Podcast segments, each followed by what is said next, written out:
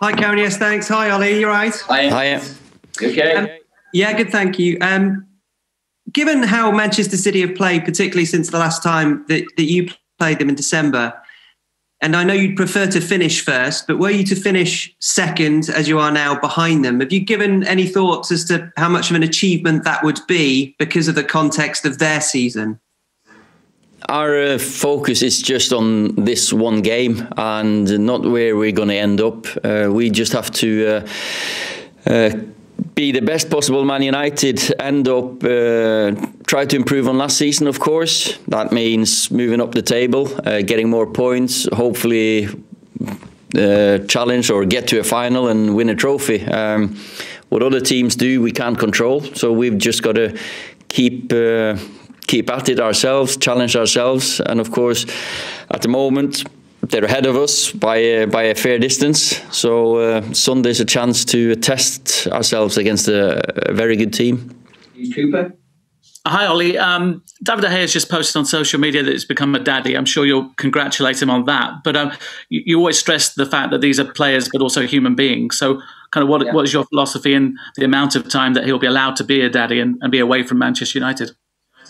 Oh, it's a fantastic uh, day for David, of course. Uh, when you become a dad, that's probably the best possible feeling you can have. And we've uh, uh the ones who, are lucky enough to have had that feeling know exactly what David is going through now. I'll give him the time he needs uh, before he uh, he comes back. Um, he has to go home and in the in the old world, that's a, a, day and you come back and you're ready again. And now um, with the pandemic and the, the, quarantines, of course, it's a different world. So, but still, uh, we felt it was when David wanted to go and be there uh, to support um, his girlfriend. Of course, that's uh, uh there's a not even a decision to make. Uh, Dean came in and played well, and uh, he's ready. So um, I'll give David the time he needs, of course.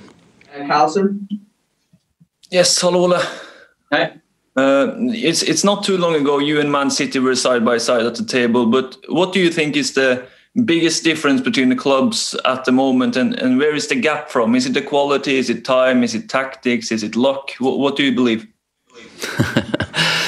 uh, I don't worry, uh, or I can only control uh, what's happening here at Man United, and uh, the difference. There's so many uh, differences between the clubs. If, if it's the clubs you talk about, I can sit here and talk about uh, a lot. Uh, at the moment, uh, they're the only team ahead of us. So of course, we want to want to try to claw back uh, points on them and get closer to them. We've um, they've gone through a fantastic spell at the moment, great form.